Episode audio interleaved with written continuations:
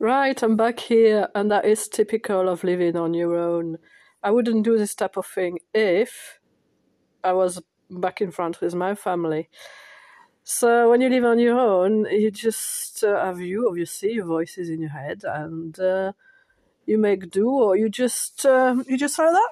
So you end up talking to things like this phone to people you don't know or you know, but it's a different concept, isn't it? Uh, well, today is about the people that were dear to me and that are lost in real life. The problem is they are alive and they're messing about.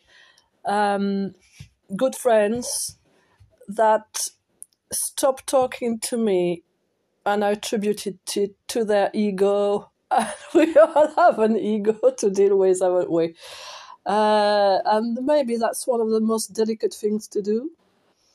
Egos can be fragile, and I was going to say if rubbed the wrong way, I don't know.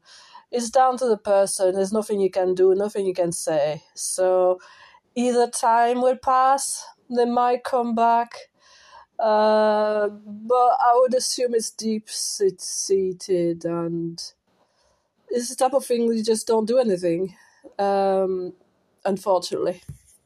Unless something extraordinary happens and you get back in touch with them.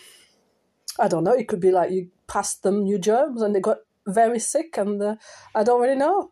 They need to tell you. right, well, that wasn't just a snapshot just to air this problem. It's just a real life problem. But you always feel that it's ridiculous, sad, because you're missing a good company there. And sometimes we do not have the distance, or we are tired, we are sick, we are this, we are that, something happens to you.